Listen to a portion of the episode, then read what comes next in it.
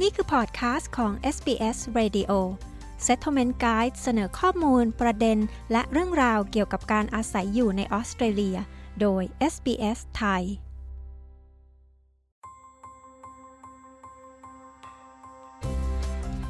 นี่คือพอดคาสต์ของ SBS Radio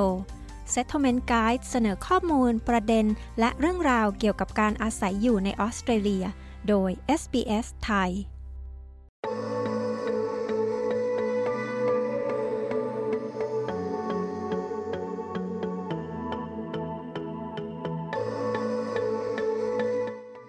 การแข่งเมลเบิร์นคัพนะคะ เป็นการแข่งม้าที่มีชื่อเสียงในออสเตรเลีย นับเป็นเวลากว่า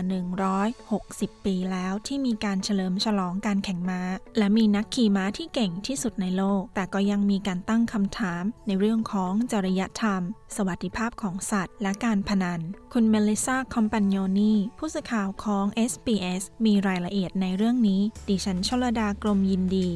SBS ไทยเรียบเรียงค่ะ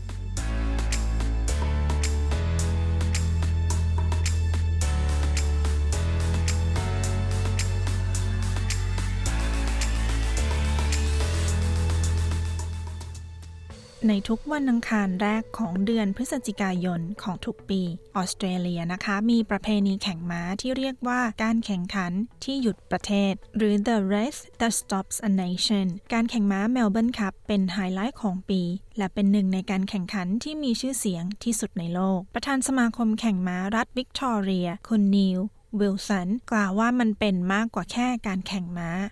It's actually part of the culture and uh, fabric of Australia. It is also categorised as a major event. So similar to things like the Grand Prix or the tennis Grand Slams. การแข่งม้านี้นับเป็นส่วนหนึ่งของวัฒนธรรม และเอกลักษณ์ของออสเตรเลีย เป็นงานอีเวนต์ขนาดใหญ่ คล้ายๆ งานกลางปรี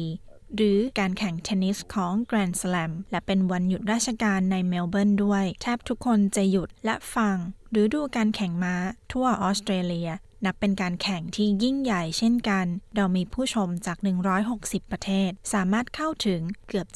750 ล้านคน ทั่วโลกเมลเบิร์นคัพนะคะ เป็นการแข่งครั้งที่ 7 ของการแข่งขันคัพเดย์ที่สนามแข่งม้าเฟลมิงตันเป็นศูนย์กลางของเทศกาลแข่งม้าเมลเบิร์นคัพคาร์นิวัลที่จัดขึ้นเป็นเวลา 1 สัปดาห์ และเป็นไฮไลท์ของเทศกาลแข่งม้า ในฤดูใบไม้ผลิที่รัฐวิกตอเรีย คุณวิลสันกล่าว It is called the race that stops a nation because effectively it stops everyone in Australia at that time when the race is on. running at the cup. เราเรียกมันว่าการแข่งขันที่หยุดประเทศ เพราะทุกคนในออสเตรเลียหยุดดูเมื่อมีการแข่งม้า การแข่งขันในอดีตนั้นผ่านช่วงภาวะซึมเศร้า หลังสงครามโลกมาแล้ว และจะยังคงจัดต่อไปหลังวิกฤตการระบาดของโควิด โดยม้าที่ลงแข่งนะคะ ต้องมีอายุ อย่างน้อย 3 ปี หมาพันธุ์แท้สายเลือดดี จะถูกคัดเลือกจากจำนวนหลายร้อยตัวให้ลงแข่ง ในสนามระยะทาง 3,200 เมตร แพทย์หญิงเกรซฟอร์ผู้จัดการฝ่ายสัตวแพทย์ดูแลการแข่งขัน แห่งรัฐวิกตอเรีย กล่าวว่า The thoroughbred is a breed of horse, and all horses that compete in thoroughbred horse racing have to be registered with the Australian stud book from birth มาพันธุ์แท้จากหลากหลายสายพันธุ์ที่เข้าแข่งขันต้องลงทะเบียนกับทะเบียนม้าพันธุ์แห่งออสเตรเลีย ตั้งแต่แรกเกิดไม่ต่างจากสุนัขที่ลงแข่งในการแสดงสุนัข ซึ่งต้องลงทะเบียนสายพันธุ์ เพื่อตรวจสอบพ่อพันธุ์และแม่พันธุ์สำหรับการแข่งเมลเบิร์นคัพนะคะ เป็นการแข่งแบบแฮนดิแคปโดยม้าจะต้องมีน้ำหนักตัวที่ขึ้นอยู่กับน้ำหนัก อายุ จ็อกกี้ และผลของการแข่งก่อนหน้า เพื่อให้ม้าทุกตัวมีโอกาสชนะเท่าเทียมกัน คุณวิลสันกล่าวว่า การแข่งม้านั้นดึงดูดผู้คนจำนวน 3 0 0แสนคน มาที่สนามแข่งม้าที่เฟลมิงตัน People come in the morning and they enjoy entertainment, they enjoy the surrounds, they enjoy being dressed up. Fashion is a very big part of the event, so a lot of people look forward to Cup Day and Cup Week ผู้คนมากันแต่เช้า พวกเขาเพลิดเพลินกับบรรยากาศ การแต่งตัว แฟชั่นนับเป็นส่วนสำคัญของงานนี้ หลายคนตั้งตารอวันแข่ง และสัปดาห์แข่งม้า เพื่อที่จะได้แต่งตัวด้วยหมวกที่ทันสมัย ใส่สูทและชุดสวยๆ แม้แต่งานปาร์ตี้ตามที่โรงแรม ที่สำนักงาน และที่บ้าน ผู้คนจะแต่งตัวและติดตามการแข่งขันในช่วงเวลาพิเศษนี้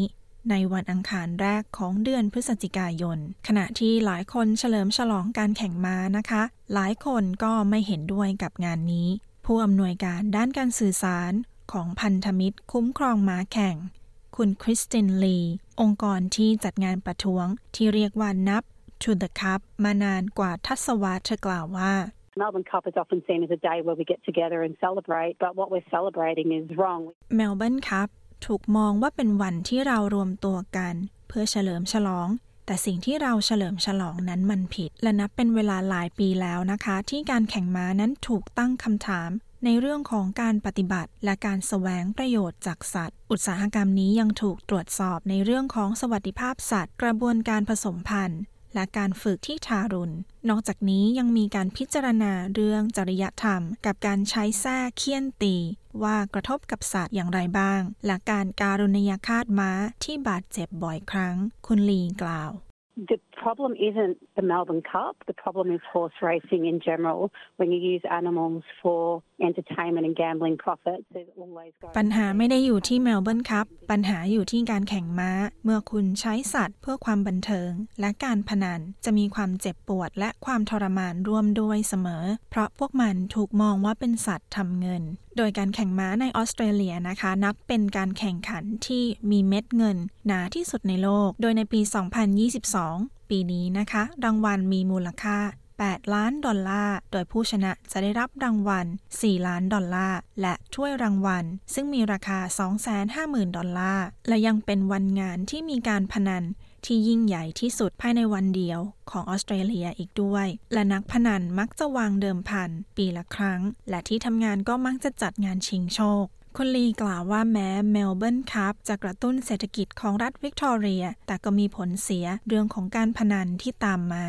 In the past 10 years, thoroughbred wagering turnover has doubled. $29 billion is now gambled on thoroughbred racing alone each year. So horse racing isn't only ในช่วง 10 ปีที่ผ่านมา การเดิมพันม้าเพิ่มขึ้นเป็น2เท่า ปัจจุบันมีการเดิมพันการแข่งม้าจำนวน 29 ดอลลาร์ในการแข่งขันครั้งนี้เพียงครั้งเดียวตลอดปี ดังนั้นการแข่งม้ามีผลร้ายกับทั้งม้า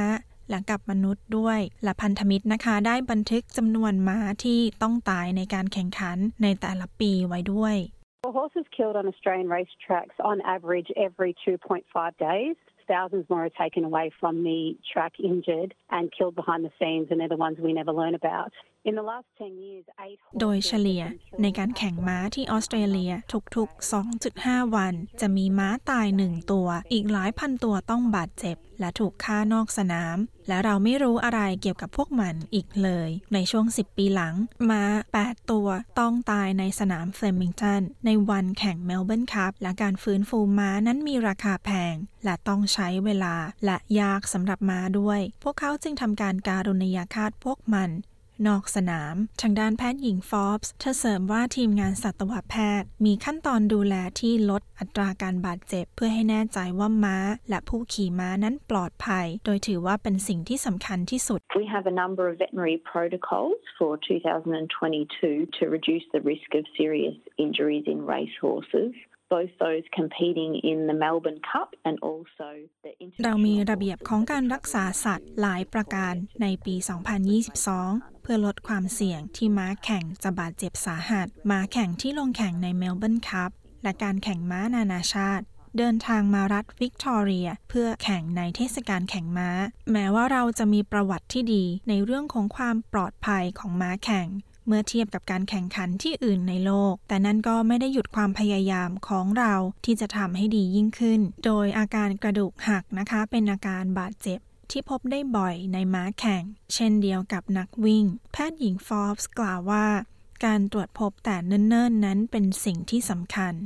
One of the ways that we go about detecting injuries at an early stage is by making use of our advanced diagnostic imaging. So, Racing Victoria with the state government. หนึ่งในวิธีที่เราตรวจหาอาการบาดเจ็บในระยะแรก คือการใช้วิธีวินิจฉัยโดยภาพ หน่วยงานการแข่งขันในรัฐวิกตอเรีย และรัฐบาลรัฐวิกตอเรีย ซื้อเครื่อง CT สแกน แบบยืนสำหรับม้าเป็นเครื่องแรก ก่อนหน้านี้การสแกนม้าค่อนข้างทำได้ยาก เพราะพวกมันต้องถูกวางยาสลบ โดยเครื่องใหม่นี้ช่วยให้เราสแกนเห็นรายละเอียดเล็กๆ น้อยๆ ในขณะที่ม้ายืนและตื่นอยู่ ซึ่งทำได้รวดเร็ว โดยการสแกนแบบยืนนั้นเป็นข้อกำหนดสำหรับม้าทุกตัวก่อนลงแข่งในเทศกาลแข่งม้าครั้งนี้ แต่อย่างไรก็ตามพันธมิตรยืนยันว่ามีวิธีอื่นสำหรับผู้คน ที่จะแต่งตัวดีๆ และมีช่วงเวลาที่ดี โดยไม่ต้องมีการทารุณสัตว์หรือมีการพนัน We can still celebrate animals and coming together and having fundraisers and all sorts of things to their benefit. เราสามารถเฉลิมฉลองสิ่งอื่นที่เกี่ยวกับสัตว์ รวมตัวกันเพื่อระดมทุน หรือทำกิจกรรมอื่น เพื่อให้สัตว์ ได้ประโยชน์ด้วย และไม่ว่าคุณจะเห็นด้วยกับฝ่ายไหนนะคะเมลเบิร์นคัพนับว่าเป็นส่วนหนึ่งของประวัติศาสตร์ และวัฒนธรรมของออสเตรเลียมาเป็นเวลานาน และเป็นการชื่นชมม้าที่มีชื่อเสียงและตำนานของพวกมัน หากคุณหรือคนที่คุณรักมีปัญหาในเรื่องของการพนัน คุณสามารถติดต่อสายด่วนการพนันได้ที่เว็บไซต์ gamblinghelponline.org.au หรือโทร 1800 858 858 ค่ะ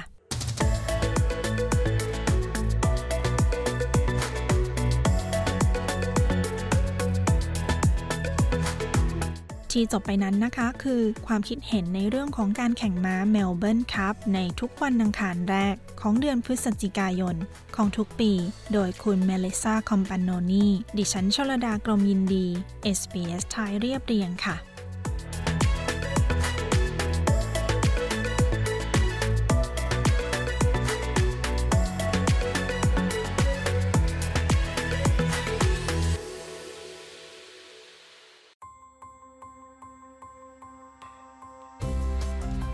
ผ่านไปเป็นพอดแคสต์ของ SBS Radio ฟังสารคดี Settlement Guide เพิ่มเติมได้ที่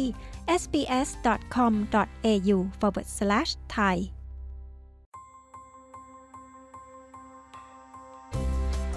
ที่ผ่านไปเป็นพอดแคสต์ของ SBS Radio ฟังสารคดี Settlement Guide เพิ่มเติมได้ที่ sbs.com.au forward slash thai